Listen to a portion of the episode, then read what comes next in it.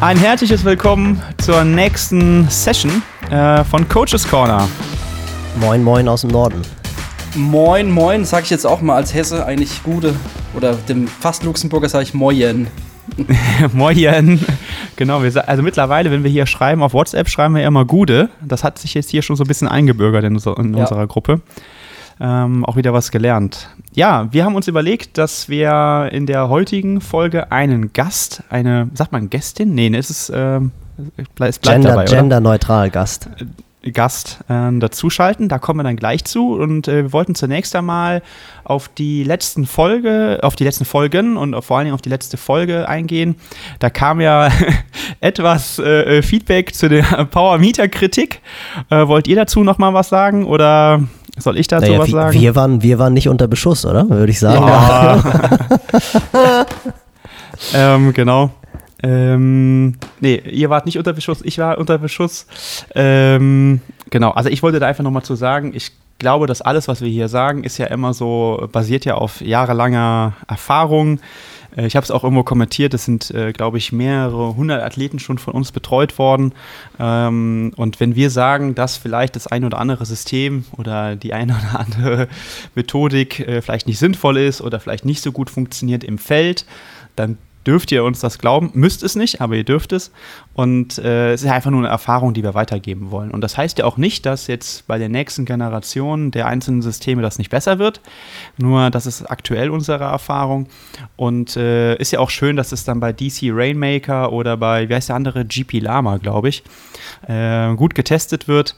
Ähm, das heißt noch lange nicht, dass das dann jeder anwenden kann und ähm, dann auch immer wieder funktioniert. Das wollte ich einfach dazu sagen. Und es ging mir auch nicht darum, irgendein System hier zu bashen, sondern einfach nur ein bisschen die Realität mal zu spiegeln.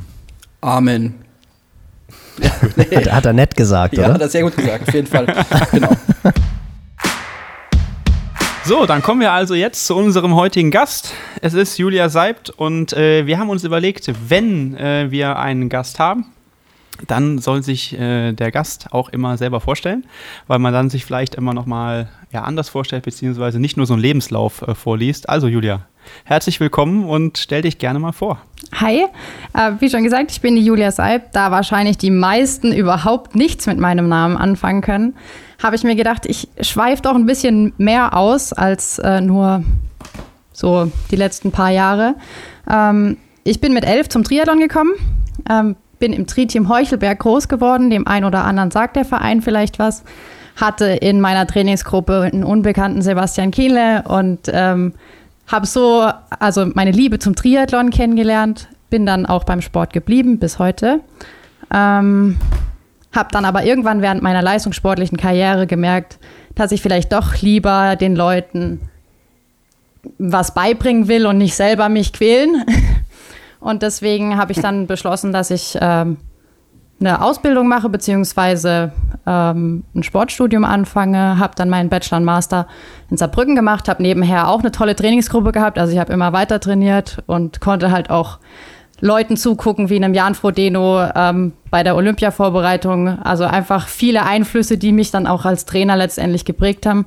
Und ähm, bin dann nach meinem Studium im Nachwuchsleistungssport hängen geblieben. Das habe ich auch die letzten acht Jahre gemacht.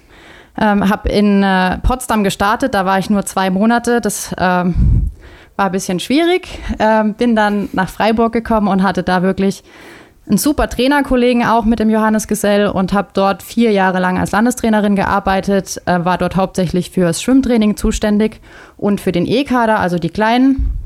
Und ähm, bin dann letztendlich ja, bis letztes Jahr in Saarbrücken gelandet als Landestrainerin, habe dort ähm, alleine den Stützpunkt, äh, den Landesstützpunkt geleitet und habe mir dann letztes Jahr überlegt, was ich denn so weitermachen möchte und habe mich letztendlich dann entschieden, mich selbstständig zu machen als Coach. Und ja, jetzt ist mein erstes selbstständiges Coachjahr, leider ohne Wettkämpfe.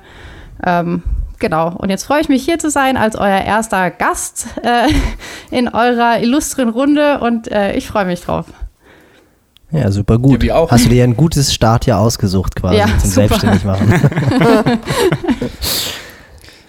Ja, Julia, äh, man fragt das ja eigentlich eine Frau nicht, aber wie alt bist du? Weil du hast ja jetzt äh, schon doch einiges aufgezählt. Ich bin 33. Ah ja, ja weil äh, äh, das ist schon cool. Also ich finde es äh, schon enorm, was du die letzten Jahre dann äh, gemacht hast und welche Erfahrungen du äh, vor, ja, vorweisen ja. kannst, sagt man, glaube ich. Das ist schon in dem Alter, glaube ich, äh, also wir sind ja ähnlich alt, ähm, schon echt, echt eine, eine coole Leistung. ich wollte, da ist jemand beleidigt, dass er seinen Küken, da ist jemand beleidigt, dass er seinen Kükenstatus verloren hat, glaube ich. Ah ja, ja. ja, alles gut. ja.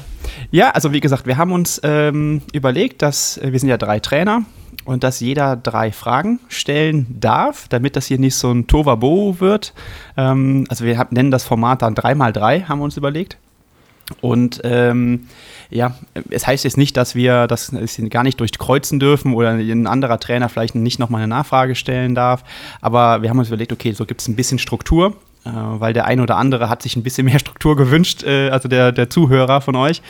Und ähm, ja, dann fangen wir einfach mal an. Also, meine erste Frage wäre, welche Herausforderungen stellen sich für dich im Alltag am häufigsten, also in deiner Trainingsarbeit oder mhm. in der Kommunikation mit Athleten und so weiter? Ja, das, das häufigste Problem ist vor allem jetzt, weil ich das nicht gewohnt bin, nicht direkt am Athleten zu arbeiten. Also ich hatte die letzten acht Jahre immer meine Sportler jeden Tag vor meiner Nase und konnte mit denen kommunizieren und wie du es schon gesagt hast, die Kommunikation ist das Schwierigste. Es gibt Sportler, die teilen mir ihren ganzen Tagesablauf mit und das ist auch super. Und also ich bin für jede Info dankbar und es gibt halt wirklich Leute, da muss man wirklich nachhaken oder man kriegt einfach gar nichts. Also ich habe einen Sportler, der ähm, kriegt seinen Trainingsplan und er sagt auch, er meldet sich nicht, also er dokumentiert es auch nicht. Er will einfach einen Trainingsplan und ist dann äh, glücklich damit, wenn er eine Woche später wieder einen Trainingsplan hat. Und ich kann aber, also ich kann nichts auswerten. Also das ist so, ja, schwierig. Aber also das größte Problem ist wirklich die Kommunikation. Also die funktioniert manchmal gut und manchmal eher so mittel. Ja, also ähm, wenn du das so sagst, stelle ich direkt noch eine Nachfrage. Äh, nutzt du eine Trainingsplattform oder äh, machst du es, sag ich mal, in Excel oder? Also mit also den meisten Athleten mache ich über Training Peaks und dann gibt es halt aber auch Leute, die mir von Anfang an gesagt haben, ich habe mit sowas nichts am Hut. Ja. Die kriegen halt einen Excel-Plan und gut. Also da, okay. da passe ich mich dann halt, also ich war jetzt auch nicht in der Position zu sagen, ah nee, mit dir will ich jetzt nicht, also dich will ich nicht trainieren. Ich musste ja am Anfang auch erstmal gucken, ähm, jetzt. Das, das gute alte das gute alte DTU-Sheet, oder was? Nee, ich habe mein eigenes. Nee. Okay, alles klar. Okay. Nicht das bunte. Das gibt's ja, nee. ja glaube ich, seit, acht, ja. seit 1884 oder sowas gibt es das, glaube ich. auf jeden das Fall, ist, äh, auch immer noch. Genau. Ja. ja, wobei es jetzt auch besser geworden ist. Ja. Aber, Aber ich denke, die DTU hat jetzt auch umgestellt, oder? Also jetzt, wo ja, jemand am ja, die arbeiten jetzt auch mit der Plattform. Seit letztem Jahr, also seit 2019, ähm, arbeitet die DTU mit ähm, ja, Today's, Today's Plan. Today's Plan, ja. ja. Genau. Also es war Gut, ein längerer Prozess, bis man da was gefunden hat. Ich kann dich beruhigen, Julia, diese, ich nenne sie Blackbox-Athleten, ja. wo du eigentlich immer so im Blindflug ein bisschen planen musst, die halt nicht unbedingt ganz viel zurückmelden, die gibt es. Und ich habe ein paar, die haben das von vornherein gesagt, sie ja. sind nicht so die allerkommunikativsten und die, die melden sich gar nicht, aber wenn sie nichts sagen, dann soll ich davon ausgehen, dass alles so eins zu eins abtrainiert wird. Genau, so hat und das ist dann, ja, so genau. habe ich das, aber es ist trotzdem schwierig. Also dann denkt man immer, ja, dann plane ich halt das nächste und hoffe einfach, dass es vorher so funktioniert hat, ja. wie ich mir das vorgestellt habe. Wenn es dann halt nicht so ist, ich meine, ja, aber das, dem Grinsen der anderen Jungs entnommen, habt ihr alle das Gleiche gedacht, dass das zum Teil die Kunden sind, über die man dann am dankbarsten ist, weil man halt einfach denkt, okay, läuft, ich muss mir jetzt ja. keine Gedanken darüber machen, dass das Training nicht funktioniert oder sonst irgendwas.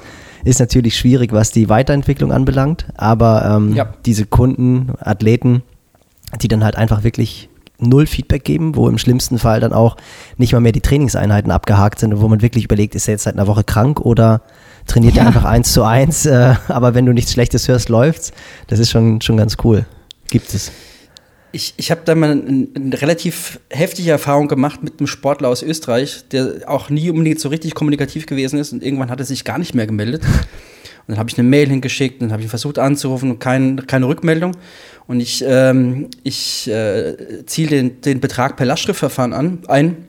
Und irgendwann habe ich meine Kontoauszüge aufgemacht und dann sehe ich, dass der Betrag abgebucht wurde, weil der Sportler verstorben ist. Oh, ach du das Scheiße. war ziemlich, Das war ziemlich heftig. Der hat einen Verkehrsunfall gehabt und irgendwie seine Frau oder sonst was, die hat da gar, keine, gar keinen Zugriff drauf gehabt, bis ich dann irgendwie über Umwege so Magnum Detektiv-Style-mäßig irgendwie ähm, dann halt den, den Kontakt von ihr rausbekommen habe, mir halt auch mal dann zu kondolieren. Äh, das war ein bisschen, das war ein bisschen heftig, muss ich sagen. Also deswegen immer dafür Sorge tragen, dass man irgendwie halbwegs noch im, im Bilde ist, ähm, wo denn der Sportler vielleicht auch gerade steckt oder so, oder in welcher Situation er ist. Schmidt-Wendling so kommt schön, wieder mit einer Räuberpistole um die Ecke. Das gibt's doch nicht. Ja, aber Räuberpistolen machen das Leben so schön. Das stimmt. Genau. Gut, wollen wir die nächste Frage stellen? Mario, willst du die nächste Frage mitnehmen? Ja, ja, ja. Ähm, einer der Hauptgründe, warum wir dich auch eingeladen haben, ist ja die Tatsache, dass, dass es eigentlich sehr wenige weibliche Coaches gibt. Und ich habe mich immer gefragt, warum das so ist. Und da würde ich vielleicht deine Meinung dazu hören. Ob du vielleicht eine Idee hast, warum das so ist, warum das eigentlich so eine, ja, so eine latente Männerdomäne ist oder warum die Frauen da unterrepräsentiert sind. Hm. Schwierig. Also ich habe mir die Frage, ich habe mir gedacht, dass sowas kommt von euch. Also von Mario, von Mario. Die guten Fragen kommen zum Ende, Julia. Du sollst sie erstmal aufwärmen. Oh Auf jeden Fall habe ich mir da Gedanken drüber gemacht und ich glaube, es ist halt wirklich so, es gibt, glaube ich, so auf Vereinsebene gibt es tatsächlich, glaube ich, viele, also was heißt viele, ähm, mehr Frauen als jetzt jetzt im Leistungssport oder auch ähm, dann im Langdistanz-, Mitteldistanzbereich. Ähm, aber ich glaube, die Hürde, da drüber zu gehen, auch wenn es dir Spaß macht, als Trainerin zu arbeiten, ist super schwierig. Ich meine, ich habe das selber gemerkt. Ich habe mit, mit 16 oder mit 17 habe ich meine C, meine C-Lizenz gemacht und habe dann bei uns im Verein als Trainerin angefangen. Ich habe dann ab und zu ein paar Stunden gemacht und mein damaliger Trainer hat zu mir gesagt, ey Julia, lass es einfach, du kannst dich eh nicht durchsetzen. Und das war dann schon so, wo ich mir dachte, oh krass, mein Papa hat dann gemeint, nee, mach weiter, komm, das ist gut so. Und ähm, ja, letztendlich habe ich dann halt, weil ich von mir überzeugt war und ich da auch wirklich Bock drauf hatte und ich eigentlich auch gar nicht wusste, was ich sonst anderes machen soll, ähm, habe ich mich da halt auch wirklich drauf konzentriert und habe ähm, dann mein Ding gemacht. Und ich glaube, das ist für viele schwierig. Und auch dann, wenn du dann da drin bist in diesem Trainergeschäft, ich meine, ich habe jetzt im Nachwuchs angefangen, ähm, ist es auch hart. Also ich habe die ersten Jahre waren wirklich, ich habe da viel draus gelernt. Aber wenn man mit 25 in Freiburg steht und soll 17, 18-jährige Jungs trainieren, die ähm, wie ein Valentin Werns oder ein Janik Schaufler, die da in ihrer größten Pubertätszeit waren ähm, und man muss denen sagen, ey, ihr macht jetzt das, was ich sage, dann funktioniert es halt manchmal einfach nicht. Und dann glaube ich, dass viele einfach das Handtuch werfen und sagen, nee, mache ich nicht. Und ich glaube, über den Punkt muss man einfach drüber kommen, muss sich da auch wirklich, ja, muss da an sich arbeiten und versuchen, sich äh, ja, der Situation anzupassen und dann funktioniert das auch. Und es hat lange gedauert, bis ich auch wirklich im Triathlon ähm, angekommen bin, dass Trainerkollegen gesagt haben, ja, sie akzeptieren, was ich kann. Und haben dann auch gemerkt, okay, ich kann was Gutes. Also man muss kein Mann sein, um in der Domäne gut zu sein. Und es dauert nicht. aber. Es dauert wirklich. Als, als Vater von vier Mädchen und im Jahr 2020 lebend, stellt es mir gerade die Nackenhaare auf, dass es echt äh, immer noch offensichtlich so ein Problem sein muss. Und jetzt will ich gar nicht den Frauenversteher raushängen lassen, überhaupt nicht, aber das, äh, Tust also aber. ich verstehe es ich versteh's nicht. Ist, nee, bei, ich mach's, bei fünf, ja, Frauen, bei fünf Frauen im Haus ist es durchaus angebracht, würde ich sagen. Ja, ich ja aber, sagen, aber wirklich, ich, ja. ich kann es nicht nachvollziehen. Das ist genauso, wenn ich jetzt zum Beispiel die Ausschreibung vom Embryoman angucke und sehe, dass die Männer 20.000 für einen Sieg bekommen und die Frauen 15.000, da packe ich mir den Kopf. Wir leben im Jahr 2020. Also ist doch äh, für mich vollkommen unverständlich. Also auch warum ja, Frauen in unserem Job halt irgendwie schwerer haben sollen als Männer. Das ist mir ein ist mir ein hm. Rätsel. Und was ich, ja, ich also hab, äh, was halt auch noch dazu kommt, ist vor allem, ich habe ja in, im Verbandsleben angefangen, dann gibt es dann doch wieder so Funktionäre, die so ehrenamtlich ein bisschen sind, die dann, keine Ahnung, 50, 60 sind. Und also es gab wirklich Leute, die haben mir fast täglich vorgeworfen, ähm, dass ich ein kleines Püppchen bin und ähm, hier nichts zu suchen habe. Und dann musst du halt, klar, der Rest vom Verband stand hinter mir, aber du musst es immer wegstecken und es ist immer super anstrengend und da musst du halt drüber. Ja, gut, aber glaub, wahrscheinlich ist es für jetzt die beste Ausbildung, die du haben konntest, ja, oder? Also ich glaube, die ersten drei Jahre habe ich wirklich so viel gelernt. Also sowohl von Funktionären, die von irgendwelchen Seiten auf mich sind, als auch von den Sportlern. Also ich glaube, von den Sportlern habe ich am meisten gelernt. Also das war wirklich hartes Brot am Anfang, weil die haben dich halt wirklich überhaupt nicht für voll genommen. Ähm, und dann, also, aber hat mich äh, in meiner Trainerentwicklung wirklich weitergebracht. Also das war. Aber du hast jetzt, du hast jetzt eben von den Jungs gesprochen, die dich nicht äh, ernst in Anführungszeichen genommen haben oder vielleicht hier und da mal nicht auf dich gehört haben. Also die, die bösen beiden Jungs, wenn wir die mal sehen, dann müssen wir denen auch mal. da waren noch ein paar geben. mehr dabei. ja, ja, alles klar. Aber wie war das dann zum Beispiel bei den Mädels? Mm. Warst du für die vielleicht sogar eine Art Vorbild oder, oder war das ähnlich? Mm. Weiß ich nicht. Also mit den Mädels bin ich eigentlich immer gut klargekommen. Ähm, aber jetzt auch nicht unbedingt besser als mit den Jungs. Ich glaube, die waren einfach nicht so, die haben sich vielleicht manchmal auch gedacht, oh, jetzt ist die noch so jung und hat keine Ahnung. Ähm, aber ich glaube, die, die sind dann halt nicht so und lassen das raushängen. Also die akzeptieren hm. es dann halt und dann ist es so. Und, aber es war dann auch irgendwann später, war ich auch sowohl für Mädels als auch Jungs, war ich mehr so, also ich war da und ich war auch als Trainerin gut, aber gerade für die Leute, die dann auch im Internat waren und so, war ich dann auch so mehr Mama-Ersatz. Also da war ich wirklich auch teilweise rund um die Uhr erreichbar und ähm, ja, das sind halt auch so, so Punkte, wo man ähm, ja, wo man lernt im Leben. also auch als, als Mama. Aber ist vielleicht, ist vielleicht äh, ganz spannend, wenn ich dann mit meiner ersten Frage einhaken darf, weil das ein bisschen in die Richtung geht. Äh, also, wo primär Julia natürlich gefragt ist, aber auch die beiden Kerle ein bisschen ihre Meinung zugeben, weil ich habe in den letzten Jahren wirklich die Erfahrung gemacht, natürlich jetzt nicht pauschalisiert, aber dass Frauen einfacher tra zu trainieren sind als Männer. Also ich habe das Gefühl, wenn du Frauen einen Plan erstellst, dann trainieren die den mehr oder weniger eins zu eins. Du brauchst eigentlich bei Frauen noch nicht zu schreiben vier bis sechs Mal, weil die machen eh sechs Mal. Und wenn du eine Speedrange angibst vom 5,30er bis 5er Schnitt, dann laufen die ziemlich sicher 5er Schnitt. Und bei Männern ist dann doch eher mal so eine künstlerische Freiheit. Da werden dann aus vier Stunden mal fünf Stunden und da wird dann auch mal eine Trainingseinheit abgebrochen, weil man sich ja nicht so richtig gut fühlt, was bei Frauen wirklich deutlich seltener der Fall ist. Kannst du das auch so sehen? Kannst du das vielleicht auch erklären aus Frauensicht? Ähm, woran liegt das? Ähm, ich bin ganz anderer Meinung. Also ich finde, man kann Spannend. Männer einfacher trainieren als Frauen. Guck mal, da haben, wir, da haben wir schon die Antwort, weil sich das andere Geschlecht einfach nicht die Blöße geben will.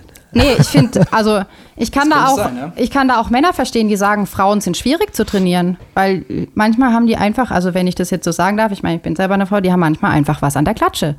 Und haben Männer aber auch. Haben Männer auch. Ja, aber. Ich wollte gerade sagen.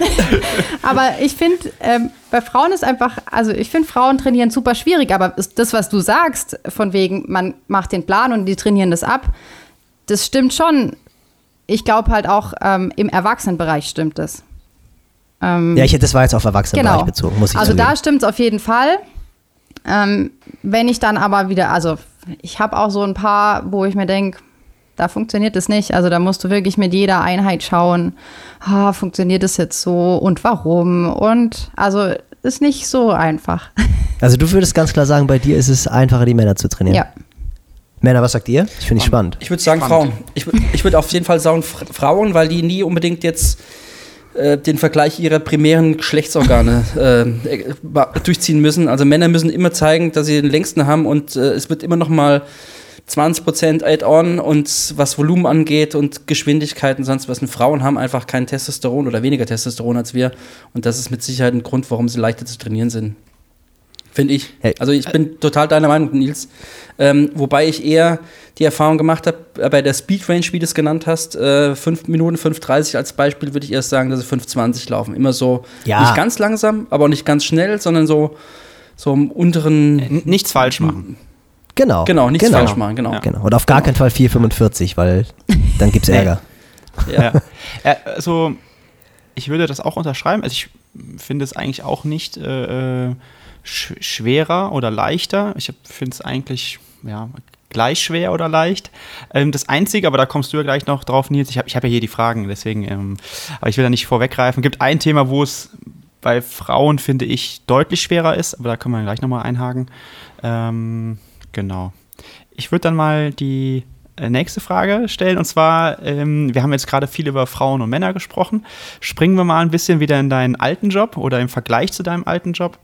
Ähm, wie siehst du in der ja, tagtäglichen oder auch langfristigen äh, Arbeit den Unterschied zwischen Kindern und Jugendlichen und eben auch dann, oder äh, sagen wir mal Jugendlichen und Erwachsenen? Das ist vielleicht ein bisschen einfacher, aber ich glaube, das ist, du hast es ja eben angesprochen, die Jugendlichen hast du tagtäglich gesehen, äh, mehr oder weniger was die Mutti. und jetzt bei den Erwachsenen ist das wahrscheinlich ein bisschen anders. Ja, also der, der große Unterschied ist eigentlich, also ich glaube, das Gute war, dass ich wirklich im Nachwuchs angefangen habe, weil man mit, also Kindern in Anführungszeichen, Jugendlichen lernt man es coachen. Also, weil es gibt viele, die haben da Bock drauf. Mit denen zu arbeiten macht auch richtig Spaß, da kannst du viel machen. Es gibt welche, die haben keinen Bock drauf. Warum die das dann machen, sei dahingestellt, aber die sind im Landeskader, die sind im Internat und eigentlich weißt du nicht, warum die das machen. Du musst die jeden Tag neu motivieren.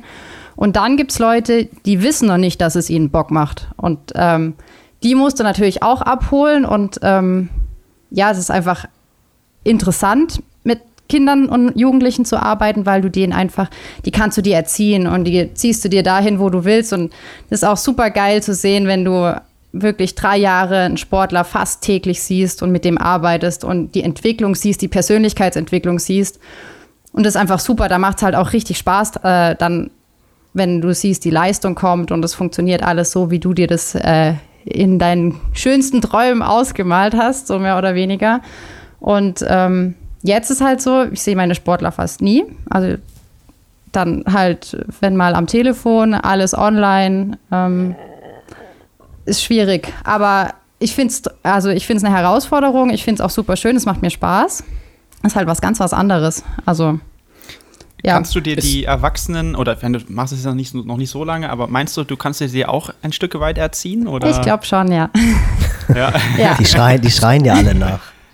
Das klingt auf jeden Fall sehr zuversichtlich, würde ich sagen. Ja. Das klingt sehr, sehr souverän klang das. Genau. Ist halt eine andere Form des Coachings. Also es ist kein On-Deck-Coaching mehr, was du machst. Klar, das ist ja schwierig, äh, mit Sicherheit erstmal den, den Umschwung hinzubekommen am Ende ist es vielleicht ein Mix, der immer ganz gut ist. Also Nils macht ja auch einen Mix aus Online- und Präsenzphasen. Bei mir ist es auch so, also nicht mit allen Sportlern, aber mit einigen. Ähm, ich glaube, es ist immer ganz gut, wenn man nicht nur in seinem stillen Kämmerlein hockt und dann nur noch digital online das Ganze macht, sondern auch noch ein bisschen Real-Life-Sport ja. sieht. Ähm, ist immer ganz gut. Manchmal ist es fast ein bisschen erschreckend, wenn man dann einen Sportler nach einem halben Jahr das erstmal wieder sieht und hat natürlich nur die Files bewertet oder mit ihm verbal kommuniziert und vielleicht mal ein Video gesehen, wenn es hochkommt, aber wenn man ihn dann in, in echt, echt performen sieht, dann ist es manchmal echt, ja, teilweise schwierig. Dann denkt man, oh Scheiße, jetzt hast du auch in die falsche Richtung geplant oder so. Und, Wieder ähm, eingerichtet. Ich wollte gerade sagen. Nee, nee, nicht, nicht Running Gag nee, nee.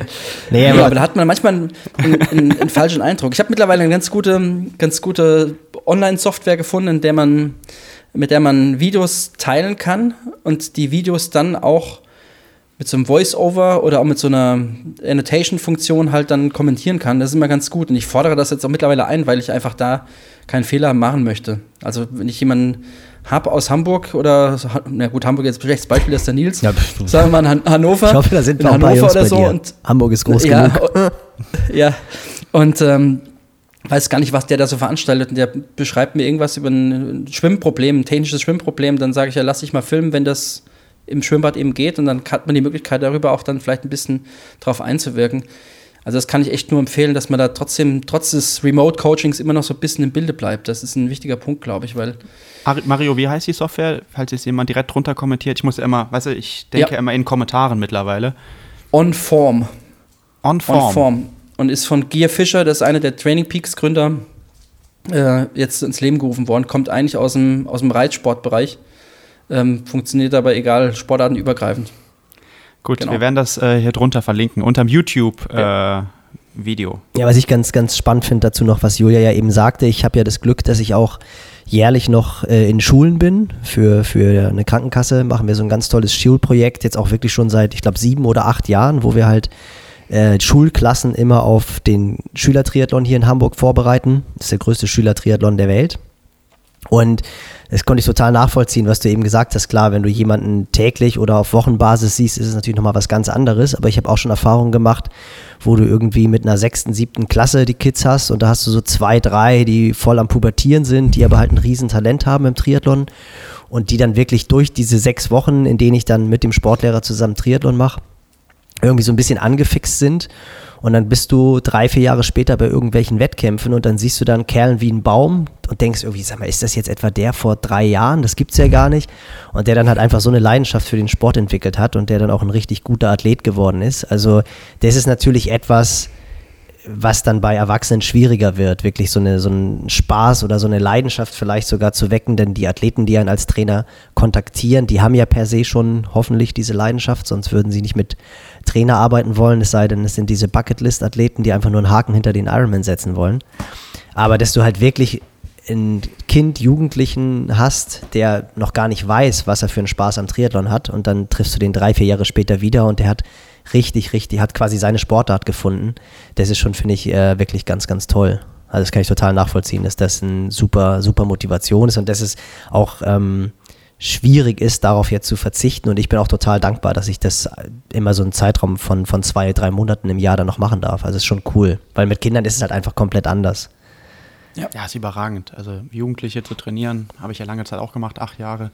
Ähm, ich also ich will jetzt gar nicht mehr so, so, viel zu sagen, aber das, was du ganz am Anfang gesagt hast, da lernt man das Coachen, würde ich auch so äh, definitiv unterschreiben.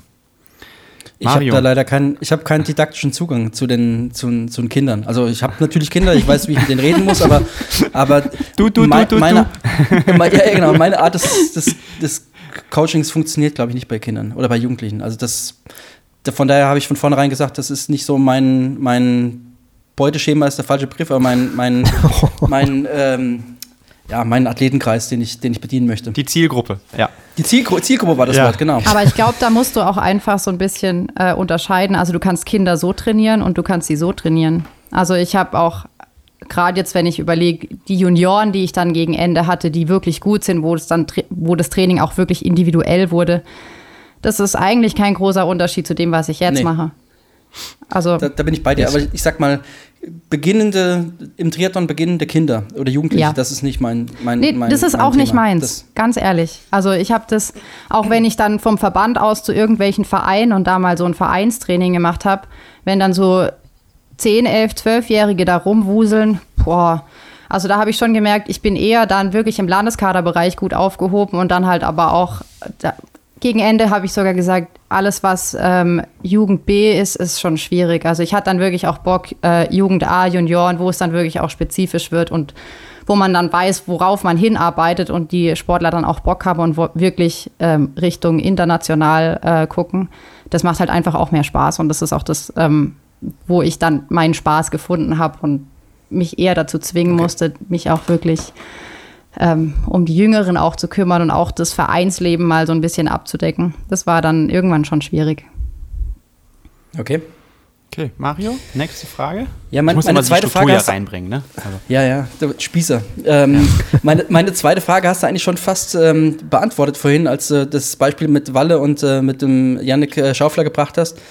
Ob du schon mal öfters das äh, Erlebnis hattest, dass ein Mann sich äh, oder ein, auch ein heranwachsender Mann sich nichts von dir als weiblicher Trainerin sagen lassen will. Und äh, zweite Frage hinterher, wie bist du dem entgegengetreten? Ähm, also wie gesagt, es war am Anfang schwierig. Also mein erstes Trainingslager mit dem BWTV-Kader, bevor ich Trainerin war, ähm, war 2012. Ähm, da war ich als Betreuerin mit dabei und da waren halt wirklich äh, so Jungs, die waren, glaube ich, 17, 18 die haben halt gedacht, ja, ich bin auch 18. Ich war zu dem Zeitpunkt halt 25 und äh, dann war das schon mal ein ganz anderes Ausgangsniveau und es war dann äh, am Anfang wirklich schwierig. Ähm, aber man, man arbeitet sich da rein und man muss halt auch einfach viel wegstecken. Also ich habe teilweise wirklich auch Seitenhiebe, wo ich mir dachte, das war jetzt total unangebracht. Musste einfach über dich ergehen lassen und dann aber auch nicht drüber nachdenken. Also ja muss man halt einfach. Also in, in, in Richtung chauvinistische Sprüche ja. von, von denen? Ja, definitiv. Also, die haben wir, glaube ich, alle gemacht. Das, aber ich, hab, bin ich, ich, bin aber auch so aufgewachsen, dass mir sowas nicht viel ausmacht. Ja. Also ja. ich, ich ähm, stehe da drüber. Ich bin jetzt auch niemand, der sagt, ja, hier, man muss alles mit weiblich und hier Frauen und bin ich nicht. Also ich, ich akzeptiere das so, wie das ist. Klar, wie du sagst, es ist blöd, wenn die Frauen weniger Preisgeld kriegen und wenn das alles so ein bisschen unter den Scheffel gestellt wird. Aber ich finde auch, man muss es jetzt nicht äh, übertreiben und ähm, ja, man muss als Frau einfach ein bisschen tougher sein und dann ähm, Wobei selber ich aber das auch Beste ehrlich draus gesagt, machen. Wobei ich ehrlich gesagt auch glaube, so ein bisschen auch, um zur Episode 1 zurückzukommen, wo wir die Frage hatten, ob es hilft als Trainer, wenn man schon Erfolg gehabt hat als Athlet. Und ich denke jetzt gerade so an die Situation, ähm, wenn man jetzt so wie die Julia so eine klare Struktur hat, schon mit 16. Ich meine, als Mario und ich 16 waren, da, ich glaube, wenn wir gesagt hätten, wir wären Triathlon-Trainer, das war irgendwie so ein Job, den gab es halt einfach gar nicht. Also da merkt man ja auch, dass die Zeit sich verändert hat. Und ich glaube, wenn man jetzt einfach im Studium ist, ähm, das kann wahrscheinlich Sebastian sagen, weil er ja da an der Spo sitzt und vielleicht das auch schon mal erlebt hat. Und du kommst als junger Trainer mit 25, siehst dann auch aus wie äh, 20, 21, das ist ja auch durchaus normal, hast überhaupt kein sportliches Resümee und kommst dann da an und sagst hier, ich bin der neue Sportwissenschaftler von der Spo und ich erzähle euch jetzt mal, wie Triathlon funktioniert. Das ist vielleicht einfacher als Mann als als Frau, aber ich glaube, leicht hast du es dann auch nicht. Also ich glaube, das, das ist schon relativ schwierig, sich da einen Respekt zu erarbeiten. Ja. Ja, ich, also das haben wir auch immer wieder beobachtet. Ne? Also das ist nicht so einfach, äh, gerade am Anfang. Und das muss man sich auch erarbeiten. Das ist ja auch normal. Also ich glaube, es ist egal, ob äh, Männlein oder Weiblein. Das muss man, diesen Respekt und auch diese, ähm, ja, den Umgang mit den Athleten, äh, den muss man sich erarbeiten. Und da lernt man auch sehr viel. Das hast du ja auch schon dargestellt. Deswegen würde ich da auch gar nicht so die große, den großen Unterschied sehen. Äh, und ich glaube, teilweise hängt es fast noch mehr am Alter definitiv. Mhm. Also ich kann das nur bestätigen. Ich meine, ich bin mit 25, habe ich, glaube ich, meinen ersten Universitätskurs geleitet. Äh, da bin ich reingekommen, bin nach vorne gegangen und haben alle gesagt, ja, geil, mach das gleich nochmal, wenn der Dozent kommt. Ja, und vor allem sahst du Und- so aus wie der Erstsemester wahrscheinlich, oder? Ja, so ungefähr. ja, mit 25. Äh, die anderen waren dann ja irgendwie, war ich 24, weiß nicht mehr. Äh, die sahen halt, also die waren ja alle 19, 20. Und ich glaube, ich war acht Jahre lang, war ich nicht der Älteste in meinem jeweiligen Semester. Also es gab an der Spo immer wieder Leute, die waren älter als ich. Und ähm, aber da muss man eben, daraus muss man lernen. Äh, das muss man, am Anfang habe ich das mit Humor genommen, alles klar, aber ich bin es wirklich. Äh, lass uns jetzt einfach mal anfangen. Und äh, die Rolle des damals Dozenten und ich glaube auch als Trainer, die verändert sich ja auch. Also wenn man am Anfang vielleicht ein bisschen mehr über Späßchen macht, und, und über eher vielleicht sogar das ansatzweise Kumpelhafte, so ähm, schafft man sich ja auch immer mehr eine Distanz äh, mit dem Alter und äh, das kommt dann über den Respekt und die Erfahrung. Und ähm, ich glaube, ja, die Erfahrung haben wir alle gemacht. Und ähm, ja, ich finde es auch spannend, du, du hast mit 16 begonnen. Ich war mit 16 auch irgendwie schon so Assistenztrainer in der Leichtathletik damals. Und ähm, ja, ich finde das gut, wenn man, also wenn ihr, vielleicht hören uns ja auch jüngere zu, Zuhörer hier zu oder äh, jüngere Triathleten. Äh, Fände ich cool, wenn wir da auch noch mehr ähm, ja, Nachschub bekommen. Äh, weiblich-männliche Trainer äh, wäre cool, Trainerinnen, ähm, die sich auch trauen, früher damit anzufangen. Weil ich glaube, umso früher man damit anfängt, desto natürlicher lernt man da auch gewisse Dinge. Äh, das ist kein, ähm, ja, kein Muss, aber ich glaube, es ist auf jeden Fall eine gute Sache. Und äh, ich glaube, ich habe, also ich bin jetzt ja über die Hälfte meines Lebens, schon weit über die Hälfte meines Lebens Trainer. Und ähm, ja, ich glaube, das ist etwas, äh, was einen auf jeden Fall langfristig auch weiterhelfen kann. Ja, Im Fußball geht es ja auch, wenn du den Julian Nagelsmann siehst von Hoffenheim zum Beispiel äh, oder Red Bull Leipzig jetzt mittlerweile. Rasenball. Ich habe ihn, ich hab ihn vor Jahren kennengelernt, da war er erstes Jahr in, in Hoffenheim. Ähm, also das ist schon echt äh, ja mit Sicherheit so ein Role Model für, für, für ganz viele junge Sportler, äh, Trainer, die dann im Fußball auch Fuß fassen und das gibt es ja jetzt immer mehr. Und das ist eigentlich auch eine Sache, die bei uns mit Sicherheit auch kommen kann, weil es ist ja nicht unbedingt immer nur eine Alters- oder eine Erfahrungsgeschichte, sondern es ist einfach ein, ja, eine Sache vom Know-how oder vom, vom, vom Wissen und das ist eigentlich, Wissen ist nicht unbedingt eine altersabhängige Geschichte. nee, überhaupt nicht. Also da hatte ich auch da hatte ich auch ein ganz, ganz schönes, äh, vor der nächsten Frage noch ganz kurz, ganz schönes Feedback nach der ersten Episode, die wir aufgenommen hatten, wo ich eine E-Mail bekommen habe, wo ich weiß gar nicht, wie alt er war, ich glaube auch 19, 20, äh, der dann halt einfach geschrieben hat, dass ihn diese Passion Coaching im Triathlon so reizt und der mich dann einfach gefragt hat, wie ich es gemacht hat, wie er es angehen würde ähm, oder wie es angehen sollte, ob er ein Studium machen sollte oder ob er lieber im Verein arbeiten sollte und dann Trainerlizenzen. Und da habe ich schon gedacht, wie cool ist das einfach auch so wie bei dir jetzt, Julia, wenn du in dem Alter schon genau weißt, wo es hingehen soll. Also das ist ja wirklich äh, ein Riesenvorteil und ich glaube, dass viele junge Leute jetzt wesentlich mehr Know-how haben als, als irgendwelche Trainer, die sehr äh, wirtschaftlich zumindest erfolgreich unterwegs sind gerade. Ja, ich finde auch, also was mich ja dazu gebracht hat, eigentlich Trainerin zu werden, ist einfach, dass ich sportlich gemerkt habe, ich schaffe das nicht. Also ich war immer wieder verletzt und so. Und eigentlich mein ursprünglicher Traum war Olympia, ganz klar. Da habe ich aber irgendwann gemerkt, okay, das funktioniert nicht mehr. Und dann habe ich mir überlegt, wie kann ich meinem Sport, den ich so liebe, treu bleiben. Und dann habe ich eben die Option gesucht, okay, ich werde Trainerin. Und das war dann für mich, ich kann, also seit ich elf bin, bin ich in diesem Sport und ich werde da auch nicht mehr raus. Und das ist so das Schöne daran. Und man hat halt einfach die verdammt, Option, Verdammt. die Option beim Sport zu bleiben. Was ist denn jetzt? Habe ich dir deine Frage vorweggenommen, oder?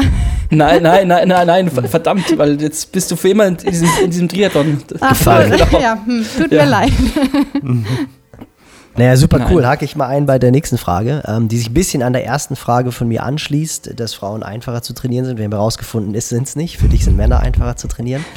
Ähm, aber dann würde mich interessieren, ob du die Erfahrung gemacht hast, dass Männer eigentlich sehr gut zusammen trainieren können, die sich teilweise auch supporten, die sich teilweise pushen, wohingegen Frauen, die Erfahrung habe ich gemacht, eher die Tendenz haben, sich in nahezu jeder Trainingseinheit auszutesten, dann auch so ein bisschen, jetzt müssen wir mit den Formulierungen, äh, stutenbissig sind und es überhaupt nicht abkönnen, wenn vielleicht eine Athletin, die sogar schlechter ist im Wettkampf oder langsamer ist, in der Trainingseinheit dann besser ist. Also da habe ich mich auch vor zwei Tagen nochmal mit der Annalena Füllbrand unterhalten, die ja auch Athleten trainiert äh, von uns. Und die gesagt hat, bei ihr trifft es 100% zu. Also sie ist auch wirklich eine sehr gute Athletin gewesen, die zwei, dreimal knapp an der Hawaii-Quali vorbeigerutscht ist in der Altersklasse. Und die halt durchaus Freundinnen auch hat, wenn die zusammen trainiert haben. Und ich habe den Intervalle aufgeschrieben, das, das wurde immer schneller, immer schneller. Und das ist bei den Männern, klar, die pushen sich auch, aber da ist es eher so ein Miteinander und bei den Frauen manchmal habe ich den Eindruck, so ein Gegeneinander. Ja, kann ich voll unterschreiben. Also ich habe jetzt die Erfahrung noch nicht jetzt im Erwachsenenbereich. Also die trainieren sowieso alle alleine, die Frauen, die ich trainiere. Aber wenn ich jetzt nochmal in den Nachwuchs gucke, beziehungsweise so in den Juniorenbereich, richtig krass. Also da wird äh, jedes, äh, ja, jede GA1-Serie im Schwimmen oder wie auch immer, da heißt es, oh, die war fünf Sekunden schneller und das und hm. und dann wird nur rumgezickt und ähm, also es ist wirklich, ich würde jetzt nicht sagen, dass es ausartet und immer schneller, immer schneller, sondern es wird immer ähm, Fehler am anderen gesucht und Ja. versucht, sich besser Das kann ich auch darzustellen. Ja. Ja.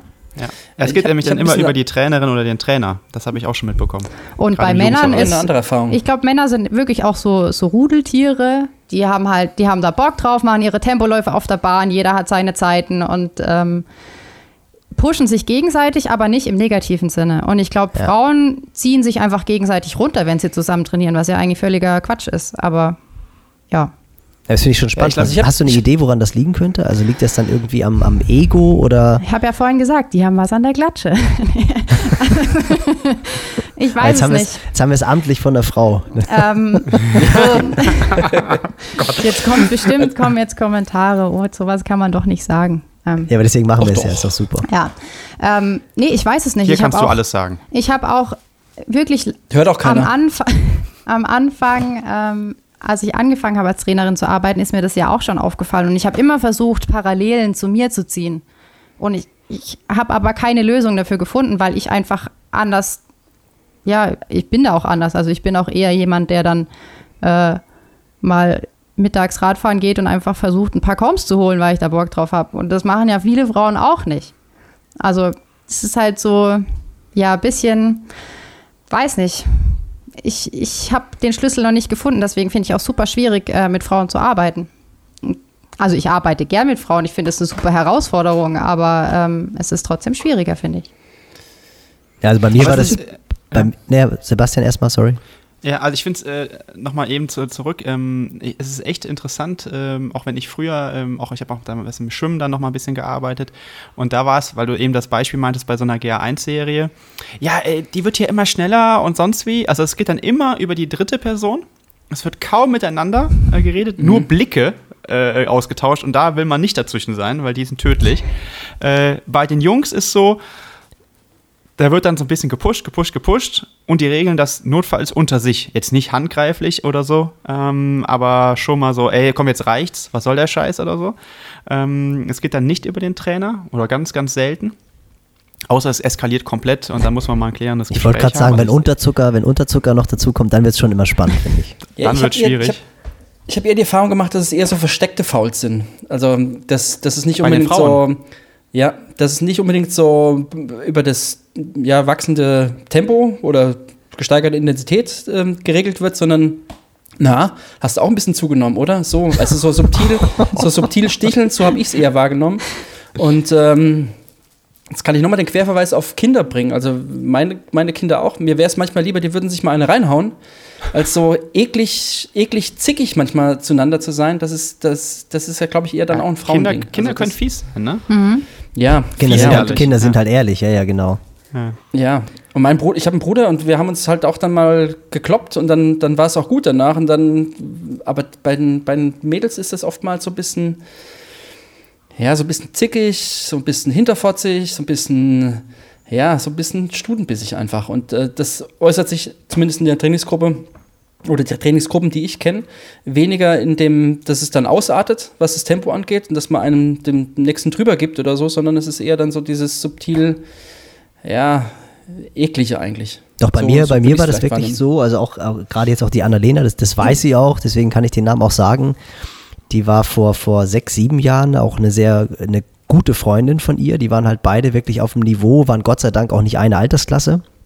Anni war AK 30, Kata AK 35, so die eigentlich super zusammen laufen konnten. Und ich finde, es macht dann ja auch teilweise mal Sinn, die langen Läufe, hatten wir ja schon das Thema, die soll man auch alleine laufen, aber es macht auch Sinn, mal die zu zweit zu laufen.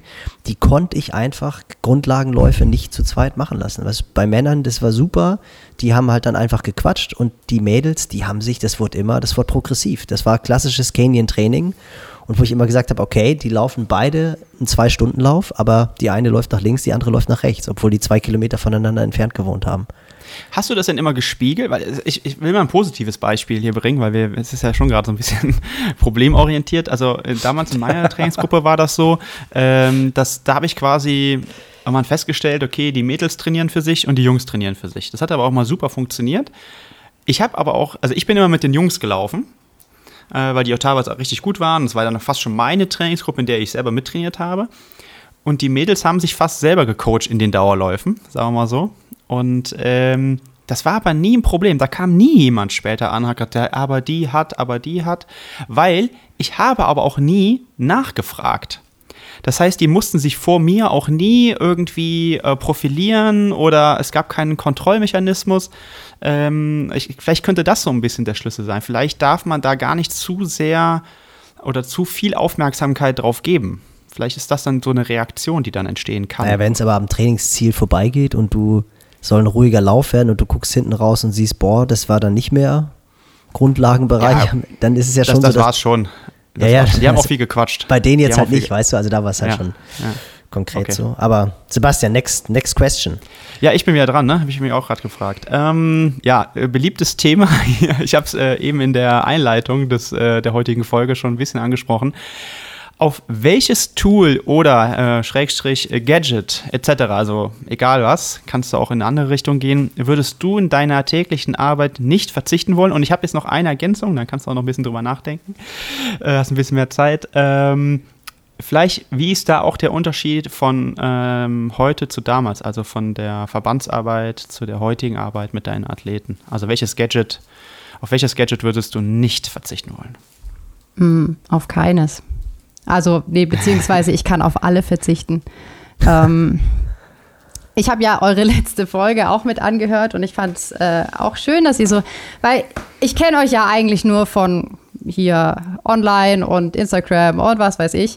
Und dann habe ich mir gedacht, oh, ihr seid alle so, also gerade bei dir, Sebastian, ja, mega wissenschaftlich und da das und ähm, alles super auswerten. Und dann dachte ich mir, hm, und als ihr dann letzte, letztes Mal gesagt habt, ja, man muss auch mal nach Gefühl trainieren, dachte ich mir, ja, endlich, sagt ihr es auch mal, weil ich finde es super wichtig.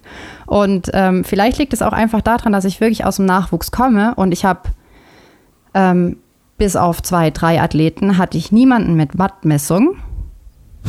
Hatte ich einfach nicht. Ähm, das heißt, ich bin einfach gewohnt, ohne Wattmessung Trainingspläne zu schreiben und auch auszuwerten.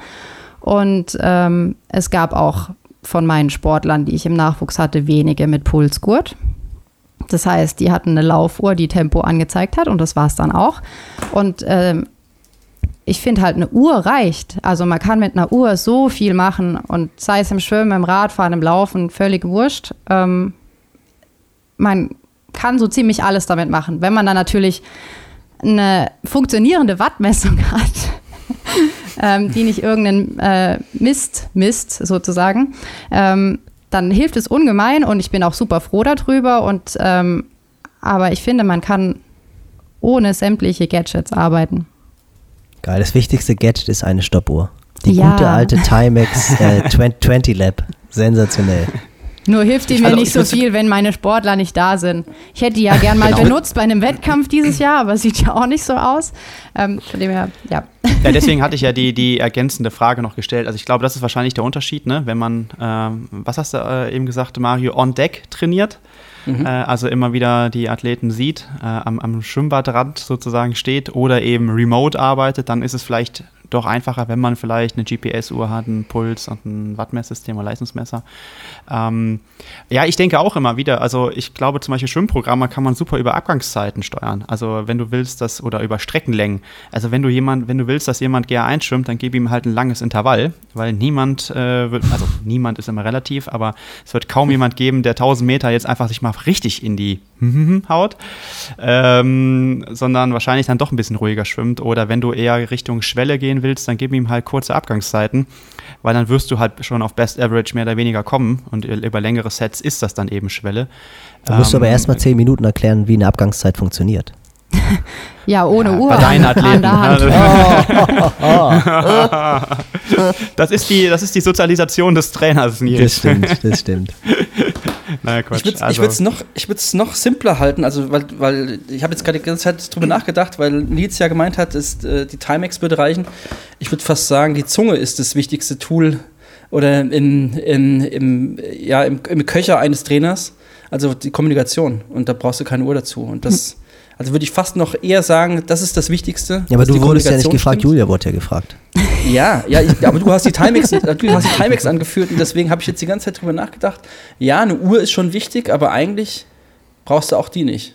Also dann guckst du auf die Küchenuhr, wenn du losläufst und du läufst deine Hausrunde und guckst wieder drauf, wenn du zurückkommst. Dann, dann ist es zwar auch eine Uhr, aber in der eigentlichen Arbeit, finde ich, ist die Zunge oder die Kommunikation ist, ist für mich zumindest das alles, alles Entscheidende. Ich finde auch, Wichtiger als Uhren. dass diese ganzen Technikdinge, die man mittlerweile hat, dass es manchmal einfach auch schwieriger machen. Also ihr hattet es ja letztes Mal schon, ähm, diese Grafzahlmenschen, wie du sagst, Mario.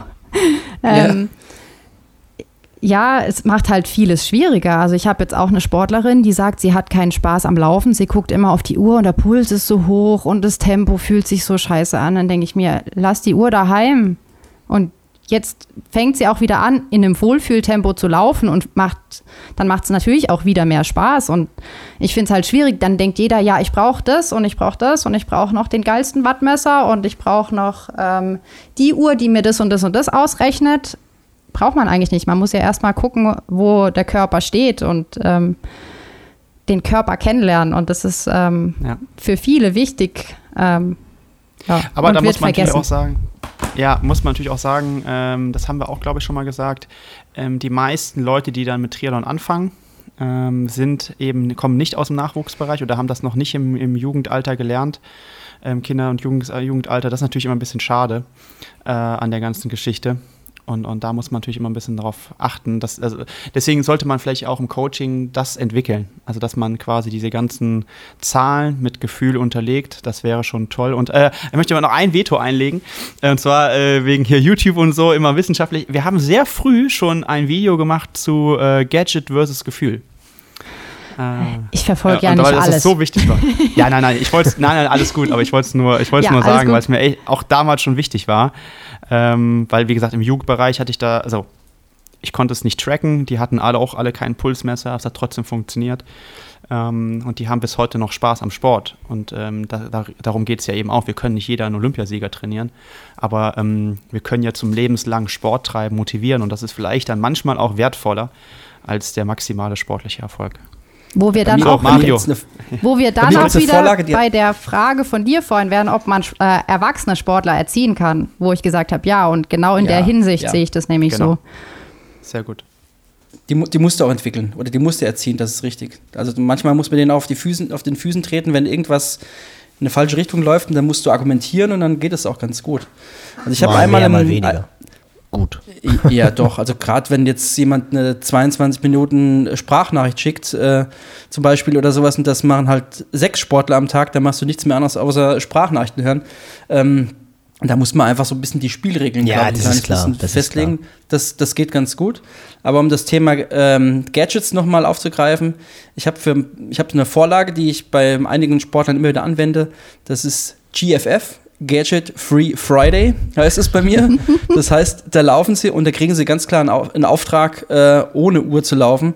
Ähm, manchmal sieht man es dann, wenn du den Garmin-Account Garmin, äh, Account hast oder dann auf Strava siehst, dann haben sie doch die Uhr dabei gehabt. Das ist dann ein bisschen ärgerlich. Da gibt es auch mal, ich nenne es mal einen Einlauf. Und, ähm, und weil es einfach echt wichtig ist, auch immer wieder das, das Gefühl halt auch dann wach zu kitzeln. Also ich glaube schon, dass man auch mal sich losen, lösen sollte von den ganzen, von den ganzen Uhren. Ja, ich Ja, finde es auch find- mega, genau. mega erfrischend, dass Julia jetzt echt so eigentlich ja, wenn man jetzt die letzten zehn Jahre anguckt, wo du wahrscheinlich den größten Entwicklungsschritt als Trainerin gemacht hast, die ja voll waren mit Gadgets. Also vor zehn Jahren gab es schon Wattmesser, free, also frei erhältlich, bezahlbar.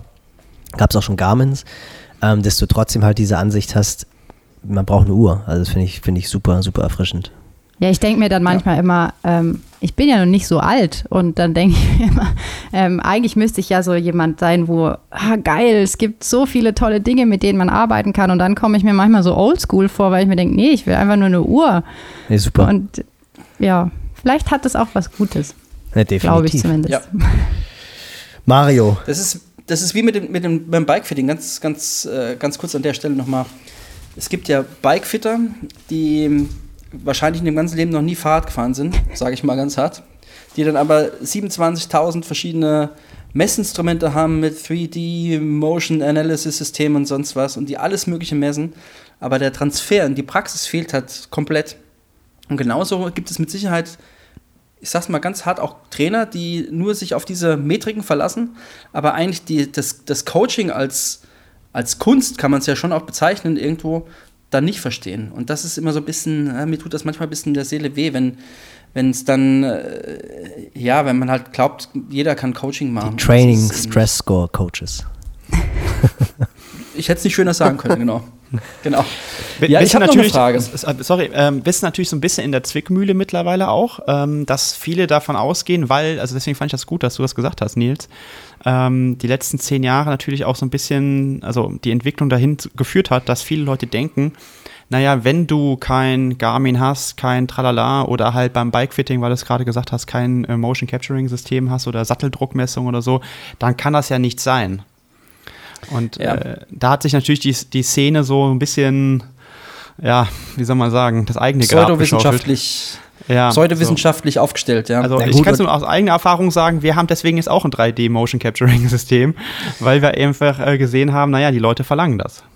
Ja, aber ihr, ihr, ihr verbindet ja beides. Ja, Erfahrung klar. oder Wissen oder auch vielleicht den richtigen Ja. Blick mit eben Messtechnik. Und das ja, ist ja aber, letztendlich das aber ich sag dir so, das Bikefitting, also das Endergebnis hat sich kaum verändert. Das kann ich schon sagen. Man kann es halt nur besser nachvollziehen, das ist schon so, man kann es auch besser erklären. Und Feinheiten ist halt schon unfassbar, wie viel besser du das da sehen kannst. Aber ob du den Sattel jetzt einen Millimeter hoch oder runter stellst, ich glaube, das Ergebnis ändert sich jetzt nicht mehr dramatisch. Ja, letztendlich gut, wird halt, letztendlich wird halt Erfahrung validiert, ne? Also das ist ja so. Genau. Oder, Das ist ein oder schöner genau, wird in Zahlen. Oder, oder schön. Mario, oder nächste Frage. Verkauf. Komm, wir, grad, wir sind Ja, genau. schon wieder Verkauf, Gadgets und bababa. Nächste Frage. Ja, ja, Julia, ich meine, du als Frau kennst natürlich dann auch so diese, ich nenne es mal in Anführungsstrichen, Frauenthemen. Ähm, ich habe manchmal das Gefühl, dass man als männlicher Coach dann vielleicht irgendwie nicht unbedingt so der Ansprechpartner in solchen, bei solchen Problemen ist. Ich habe zum Beispiel einen Fragebogen, den neu, neue Athleten, Athletinnen bekommen, auch eine Rubrik ähm, drin, wo ich einfach abfrage, wie es um den Zyklus aussieht, ob sie die Pille nehmen, ob der Zyklus regelmäßig da ist oder unregelmäßig und da auch gar nicht mehr vorhanden ist. Und interessanterweise wird dieser, dieser Teil oftmals gar nicht beantwortet. Und da frage ich mich halt immer, ey, ich bin ja eigentlich irgendwo eine Vertrauens- oder ich möchte eine Vertrauensperson sein und ähm, kriege aber das Vertrauen nicht so geschenkt. Hast du da gute Erfahrungen mitgemacht, dass sich die Frauen dir gegenüber eher öffnen oder glaubst du auch eher, dass man da trotz allem das Ganze tabuisiert? Das wäre so mein, mein, meine Idee, die ich mal hätte in Sachen Fragen. Also es gibt wenige, die damit auf mich zukommen. Also jetzt auch ähm, im Nachwuchsbereich war das nicht so.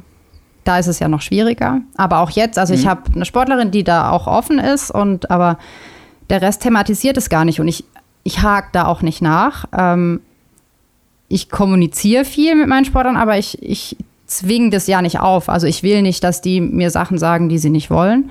Und ich glaube nicht, dass es tabuisiert wird, sondern, also ich weiß es von mir selber, für mich war das nie, nie ein Punkt. Für, also ich habe mich da nie drum geschert, ob das jetzt ähm, funktioniert oder nicht oder wie das mit dem Training zusammenhängt. Das war für mich als Sportlerin selber, war das total unwichtig. Und ich glaube, also ich weiß es nicht. Ich habe mich da auch noch nicht mit vielen Frauentrainerinnen drüber unterhalten, weil es gibt ja auch nicht so viele. Ähm, ich glaube aber auch einfach, dass es von Männern zu, als zu wichtig angesehen wird. Ich glaube, eine Frau, wenn die da Probleme hätte, dann kümmert die sich schon darum.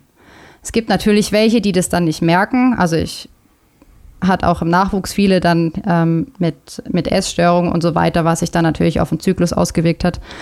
Ähm, da muss man dann halt wirklich nachhaken, aber ich glaube, bei erwachsenen Frauen, ähm, wenn die darüber reden wollen, dann machen die das. Und wenn ähm, sie denken, dass da ein, ja, ein Rädchen ist, wo man dran drehen kann, wo die Leistung besser wird, dann würden sie das auch ansprechen. Nur ich glaube, dass mhm. für viele das einfach ähm, ja nicht Thema ist weil sie nicht wissen, was es für eine Leistungsreserve darstellt, wenn man Zyklus angepasst Trainingspläne erstellt oder die Inhalte richtig wählt, weil ich meine, das ist ja mittlerweile auch auch gerade durch Stacey Sims natürlich, das, durch das Buch Raw, ähm, auch ein bisschen, bisschen bekannter geworden oder auch durch den Artikel von der Yvonne van Flerken, was es, was es letztendlich bedeuten kann, wenn man Zyklus angepasst trainiert oder was es auch für negative Auswirkungen haben kann, dass du eben keine Periode mehr hast. Ähm, und ich würd, mich würde interessieren, wie hoch die Dunkelziffer ist derer, die, die gar keine Periode mehr bekommen, weil sie es einfach zu exzessiv betrieben ja. haben im Sport. Das würde mich mal interessieren. Und das ist einfach auch ein Punkt, der, ja, der mich schon ein bisschen länger beschäftigt. Und ich glaube einfach, da muss man ein bisschen sensibilisieren. Und du musst vielleicht auch ein bisschen, ja, edukativ unterwegs sein, also wirklich auch ein bisschen da lehren, dass, dass man, dass die Leute auch wissen, dass es eben ein wichtiger Punkt ja. ist. Weil es gibt Athletinnen, die wollen vielleicht irgendwann nochmal Kinder bekommen.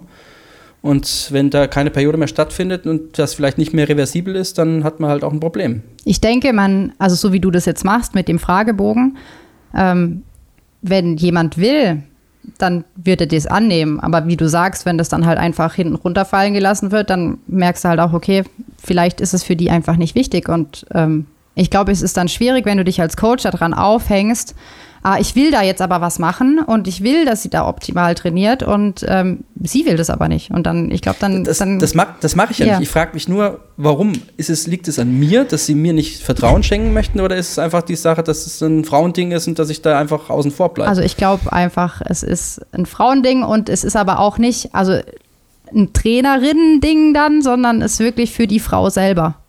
Also ich glaube, okay. ähm, ja, ich glaube, es würde nichts ändern, wenn du weiblich wärst. Gut, dann kann ich heute Abend gut einschlafen, das ist gut. Ja. Weniger ja. graue Haare. Aber die, ja, den, den, äh, du hast eben einen Punkt angesprochen, der perfekt eigentlich zu, zu meiner Frage passt, zu meiner dritten und letzten Frage. Äh, das Thema Essstörung. Ich will jetzt nicht auf, auf Essstörung per se eingehen.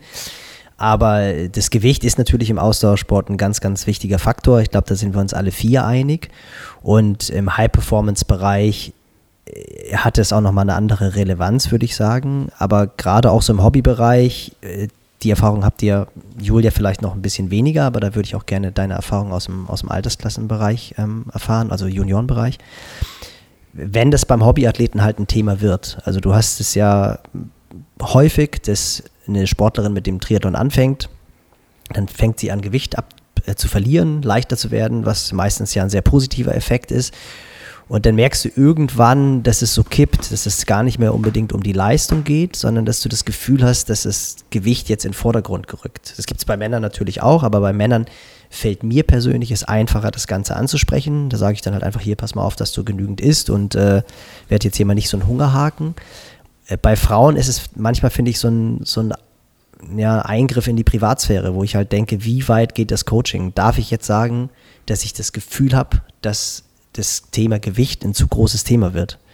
Also das finde ich ist ein sehr sensibles Thema, weil ich mich halt einfach frage, ja, wie ich es eben formuliert habe, wann darf ich als Trainer, klar, in dem Augenblick, wo es auf die Leistung sich negativ auswirkt, spreche ich es an. Am einfachsten ist es im Trainingslager, wenn du halt irgendwann siehst, dass äh, der Athlet, die Athletin abends keine Kohlenhydrate mehr isst und spätestens am dritten Tag funktioniert ja nichts mehr in der Leistung. Da kannst du dann sagen, naja, vielleicht solltest du mal ein bisschen mehr Carbs essen. Aber gerade so in diesem Remote-Bereich oder dann auch im Gespräch finde ich das nicht, nicht ganz einfach. Wie sind da deine Erfahrungen und was würdest du da raten als, als Trainerin, wie man da rangehen sollte? Also ich finde es auch schwierig. Ähm, ich weiß jetzt nicht, jetzt im Erwachsenenbereich hatte ich jetzt niemand bisher. Ähm, da finde ich es aber, glaube ich, einfacher, einfach anzusprechen, weil ich meine, das sind gestandene Frauen normalerweise und die wollen ja auch Leistung bringen. Und wenn du dann äh, darlegst, welche Gründe es dafür gibt, vielleicht die, das Essverhalten zu ändern, damit die Leistung steigt, dann macht es ja vielleicht auch für die Sinn. Man muss da halt vielleicht auch gucken, nicht sagen, ey, du bist zu fett, sondern ähm, was Trainer oder, machen durchaus. oder äh, ja, ja, es gibt äh, viele, die das machen und das ist dann halt vielleicht einfach ein bisschen unglücklich formuliert, aber ich denke gerade so, so im High-Performance-Bereich, wie du sagst, ähm, Frauen, die wirklich an ihr Limit gehen wollen, wenn du denen darlegst, hier mach das und das und das und das, ähm, dann bringt dich das in der Leistung nach vorne, dann kannst du das immer ansprechen. Nee, nee, im, High, im, im High-Performance-Bereich ja. finde ich es auch, find auch relativ einfach, weil da ist es ganz klar, ganz klar definiert, wir arbeiten auf Tag X hin und ähm, da ist es, das ist ein wichtiges ja. Thema. Aber ich finde gerade so diesen Bereich, äh, den, ich sag jetzt mal, dieser Hobbybereich und wenn ja. du halt einfach merkst, vielleicht auch die Jungs, die die Erfahrung gemacht haben, dass es gar nicht mehr so unbedingt um den Sport geht, gerade heute im Zeitalter der sozialen Medien, wo dann jeder irgendwie Instagram-Account hat mit zigtausend Followern und wo dann das Thema Gewicht einfach sehr, sehr prominent wird und wo du halt einfach denkst, arbeiten wir jetzt noch zusammen, um besser zu werden oder willst du einfach nur gut aussehen, was teilweise ja gibt? Aber dann würde ich, also wirklich auch bei Erwachsenen würde ich es einfach ansprechen. Ich meine, wenn es dann da dran scheitert, äh, eure Athleten-Trainer-Beziehung, dann ist es so. Ähm, aber ich glaube nicht, dass du, weil wenn du das siehst, wie sich jemand runterhungert oder halt merkt, äh, oder du merkst, dass es einfach nur noch ums Gewicht geht und gar nicht ums Training, dafür bist du ja nicht da. Klar ist nee, es dann. Nee, genau. Und dann ist es aber schwierig, da vielleicht auch vom Kopf herauszukommen. Also wenn du dann sagst, ja, funktioniert dann nicht mehr, wenn du, wenn du das nur noch so machst, dann können wir nicht mehr zusammenarbeiten, weil ich will nicht dafür verantwortlich sein. Ähm, ja, ist halt, ich, ich Spannendes hab, Thema. Ich habe äh, die letzten acht Jahre viel Erfahrung damit gemacht im Nachwuchs. Also ich hatte, glaube ich, fünf das Mädels. Ich auch mit Nachwuchs. Äh, ich hatte fünf Mädels, ähm, die Essstörungen hatten, die psychische Probleme hatten, die dann wirklich, die waren auf einem High-Level und haben dann mit Triathlon aufgehört, weil sie es einfach nicht mehr gepackt haben. Ähm, super schwierig, also wirklich sehr, sehr schwieriges Thema im Nachwuchs und da ist es halt schwierig, weil du nicht weißt, wie du das ansprechen sollst. Ja. Und es gab dann halt auch, also ich hatte ja immer, also meistens männliche Trainerkollegen, die es dann nicht geschafft haben, das anzusprechen und haben das dann irgendwie hintenrum probiert und ja, ey, Julia, kannst du nicht mal oder ah, wir machen das über die Physiotherapeutin. Ähm, ist halt schwierig und ich glaube, dass dann auch der Trainer halt dann mal das Herz in die Hand nehmen muss und das wirklich ansprechen, weil da geht es um Gesundheit und letzten Endes Definitiv. auch ähm, um Sportlerleben. Und ähm, ja.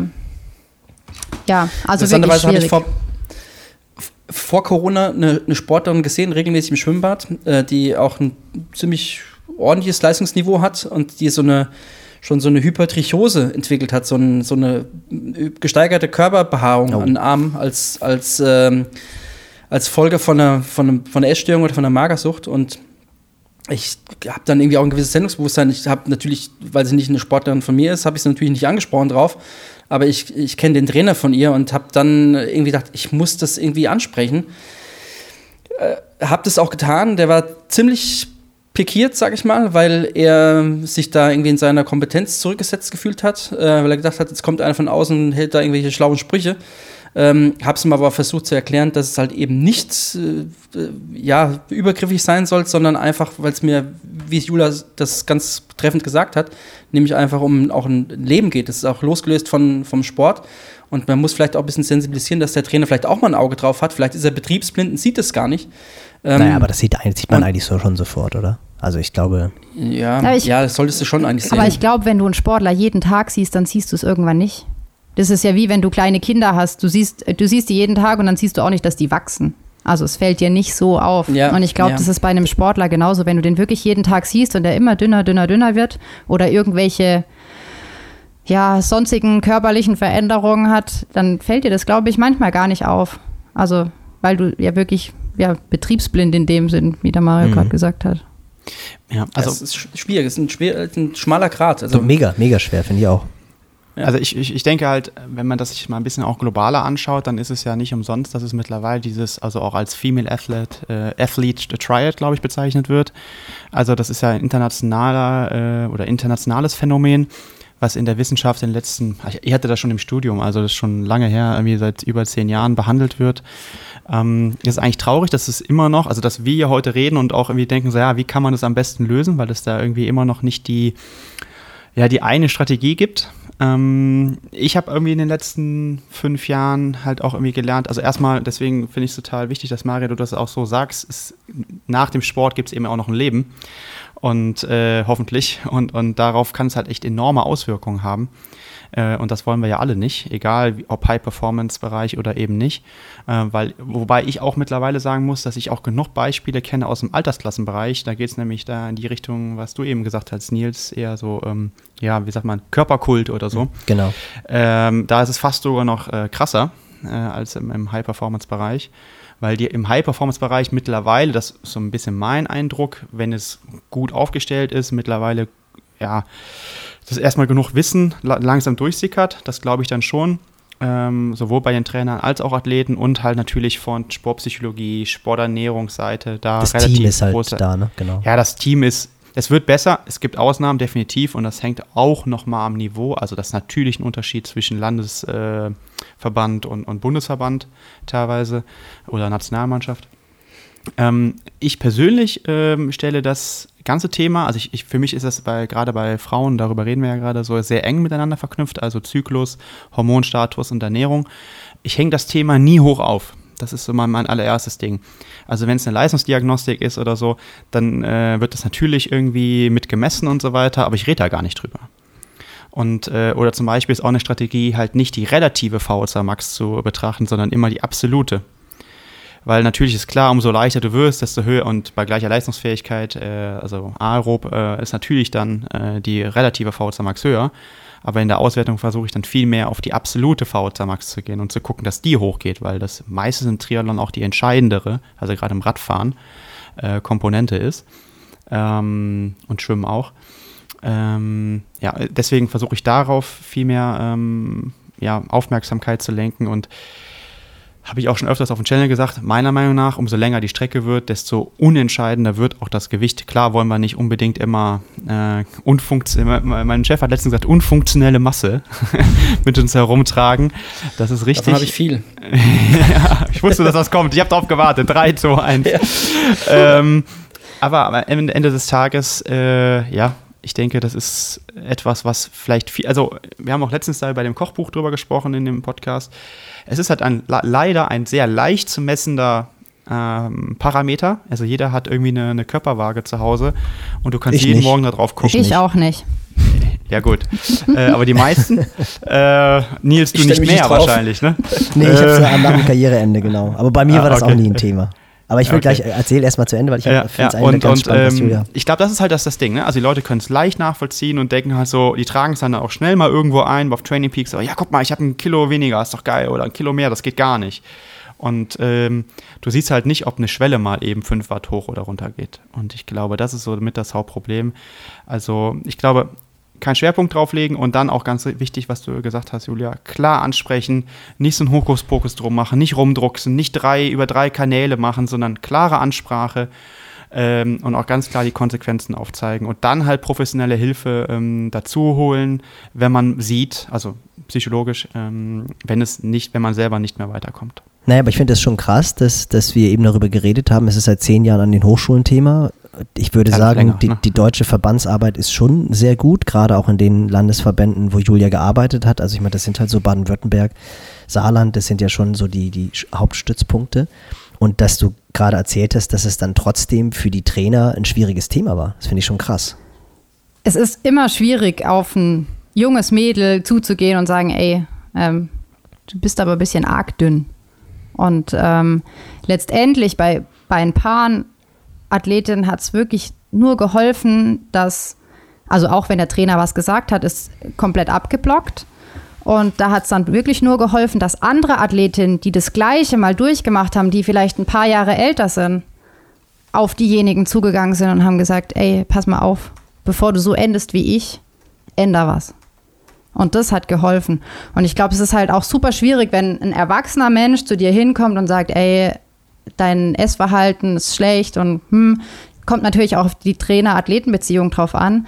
Aber es ist immer schwierig und ähm, vor allem dann auch den, also an den Sportler ranzukommen in dem Punkt, weil es ist ja auch was, was der Sportler vielleicht dann auch äh, den, ihn psychisch belastet und er da gar nicht drüber reden will. Ja, definitiv. Aber ich meine, wir haben halt einfach eine, eine, eine Pflicht, finde ich, als Trainer. Und das, das Wichtigste ist immer die Gesunderhaltung. Und in dem Augenblick, wo ich halt äh, einfach verantwortlich bin für diesen jungen Menschen, muss es ja angesprochen werden. Und, und wenn es soweit geht, dass ich halt einfach sage, meine Kompetenz, was Sebastian eben gesagt, hört an diesem Schritt auf. Wir müssen einen Rat von außen her oder Expertise von außen herbeiholen, ja. weil das kann ich nicht leisten. Also das.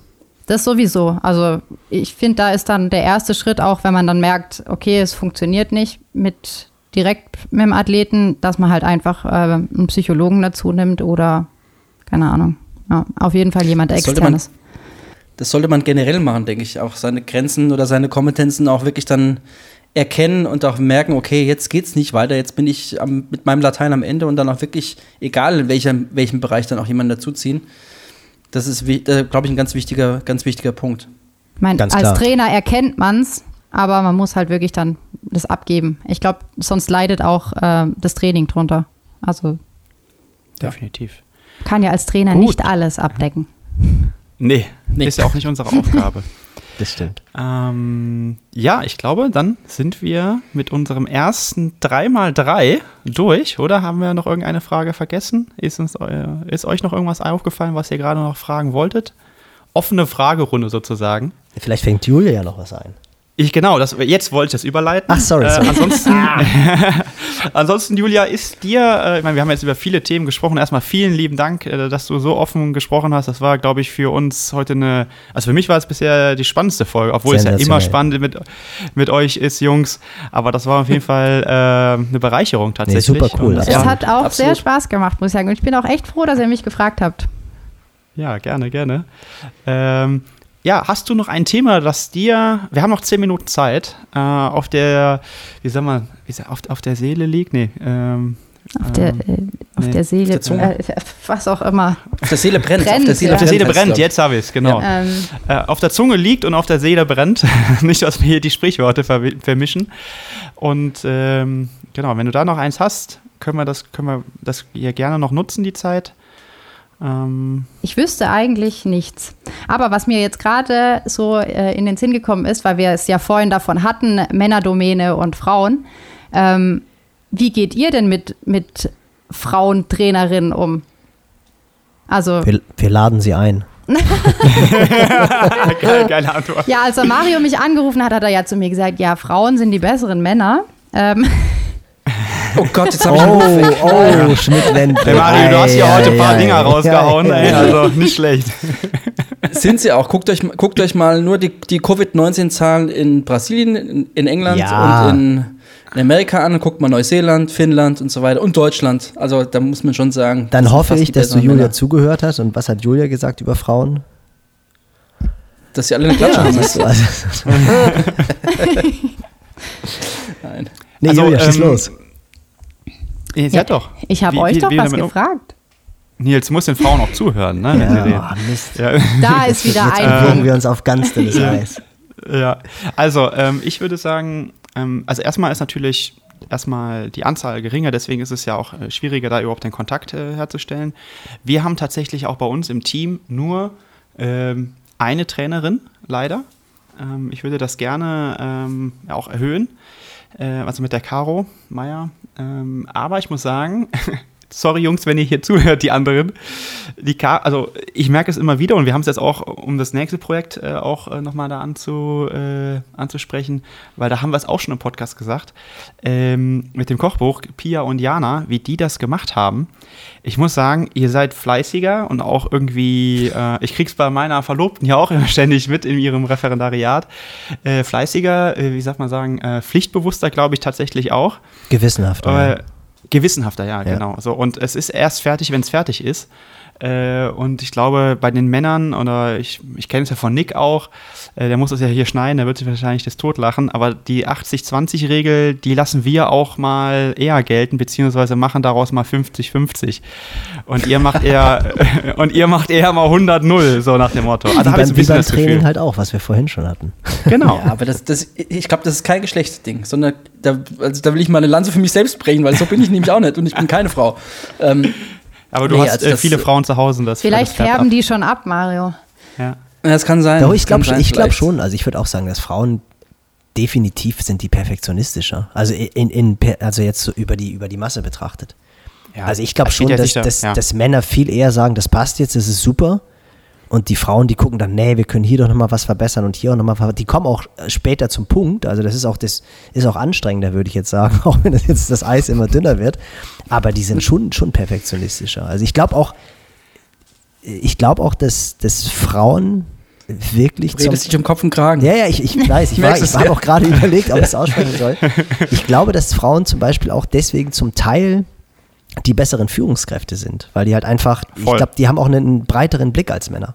Männer, wir Ja. sind halt doch relativ schnell in diesem Buddytum und sagen, ach komm, der ist cool, den hole ich jetzt hier mit an Bord. Und eine Frau ist wirklich objektiver, die guckt auf die Leistung und sagt, ist mir völlig egal, ob ich mit dem noch ein Bier trinken kann oder nicht, der soll performen. Also ich, Und es ist ich viel weniger, Ja? viel weniger Machts, viel weniger machtsorientiert, sondern es ist eher das große Ganze auf dem, auf dem Schirm genau, haben. Genau. Und Auch äh, wenn jetzt ich, die Angela Merkel vielleicht schon auch machtorientiert ist, ganz klar. aber hat sie ja am, am Ende des Tages. Ja, aber am, am Ende, ja, das hat sie gelernt, hat sie gut gelernt, ja. Aber am Ende des Tages, glaube ich, ist das ein entscheidender Punkt. Und am Ende des Ich Tages guckt ich- unsere Zahlen an Corona und guckt dir die Amis an. Äh, also Ja. Ja, aber, aber, aber ich wollte gerade sagen, es ist doch eigentlich ganz spannend, dass Europa gerade von zwei Frauen geführt wird, seit, glaube ich, gestern oder vorgestern. Nee, vorgestern, am- seit dem ersten. Ähm, das ist ja eigentlich auch eine ganz coole Sache, dass wir mittlerweile so weit sind. Und ähm, ja, also ohne jetzt so politisch äh, werden zu wollen. Ähm, also von der Leyen und Merkel, weil Also- Deutschland hat ja den Vorsitz gerade. Das finde ich eigentlich eine ganz spannende Situation. Und das wäre schön, um jetzt den Bogen zu spannen, wenn das auch in, im, im Triathlon-Trainertum so werden würde. Ähm, also wir haben ja, also, Also- das, das Ding ist, ganz kurz, Ja. das Ding ist, was mich auch echt auch nochmal genervt hat, war diese ganze Sache jetzt mit dem Bundestrainer. Wurde da eine einzige Frau vorgeschlagen? Nö. Nee. Das ist unfassbar Nee. im Grunde. Ja, ja. Aber es gibt Also- ja auch also niemanden.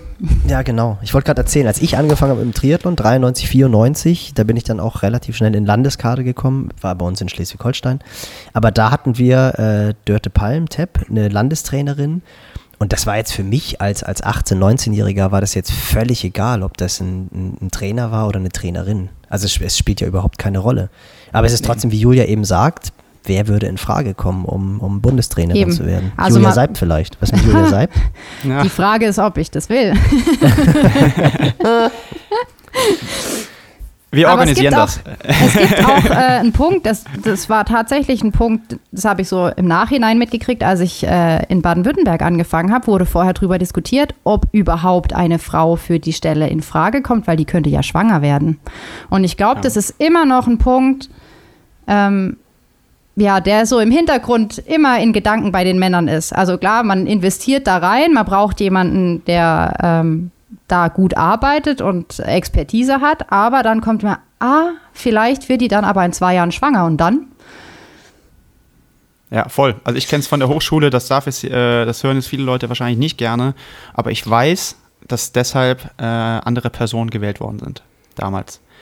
Äh, weil gesagt Vielleicht hat, ja äh, Frau zwischen 28 und sagen wir mal 40 oder 8, also so eine 10 Jahre Spanne, da wissen wir, wenn die nicht schon zwei Kinder hat, dann wissen wir, was du gerade gesagt hast, dann dauert das wahrscheinlich zwei bis drei Jahre, gehen wir da eine feste Stelle und zack. Und dann Ja, ist die erstmal raus. Dann, dann liegt die uns auf der Tasche und bringt uns nichts. Also das Zitat, ne? Äh, und das ist natürlich echt krass. So, wir müssen leider zum Ende kommen. Wir könnten, glaube ich, noch äh, eine Stunde weiter diskutieren oder reden und äh, Nils würde dann immer weiter aufs dünne Eis kommen und äh, ich Mario hätte sicherlich noch. Ich. ich bin eingebrochen. ja, okay. ähm, ich habe heute auf jeden Fall sehr viel gelernt und äh, ich habe mir einen Satz äh, auch, äh, oder ich, ich fand, äh, war wieder Knaller hier von, weil wir haben ja immer, Mario hat immer seine Abkürzung. Äh, er hat ja schon den Zwulf erklär, erklärt, erklärt und heute war es der Gadget Free Friday, den nehme ich auf jeden Fall wieder mit, neben den ganzen äh, Themen, die wir eh schon besprochen haben. Also vielen Dank, Julia, dass du heute gerne. dabei warst. Super genial, wir hoffen, dass ja, vielen es, Dank. Dass es euch da draußen gefallen hat. Ähm, habt etwas äh, Verständnis, das war ja heute das erste Mal, dass wir das gemacht haben. Seid nicht zu streng mit uns, aber gebt uns gerne wieder Feedback. Wir freuen uns immer darüber und wollen das ja auch ähm, uns verbessern. Und äh, ja, Julia, ich glaube, wir können das auch heute schon mal festhalten. Ich lehne nämlich mal aus dem Fenster. Du warst hoffentlich nicht das letzte Mal hier im Podcast. Ich komme gerne nochmal äh, dazu. Ja. Ähm, wie gesagt, ich habe auch die letzten zwei Folgen innerlich schon mitdiskutiert. Ja, also, ja konträre Diskussionen sind immer willkommen. Ja, sehr gut. Äh, genau, also gebt äh, uns irgendwie Feedback, wir freuen uns und ansonsten sage ich mal von meiner Seite schon mal Tschüss und äh, der Rest wahrscheinlich auch. Jupp, ciao. Ciao.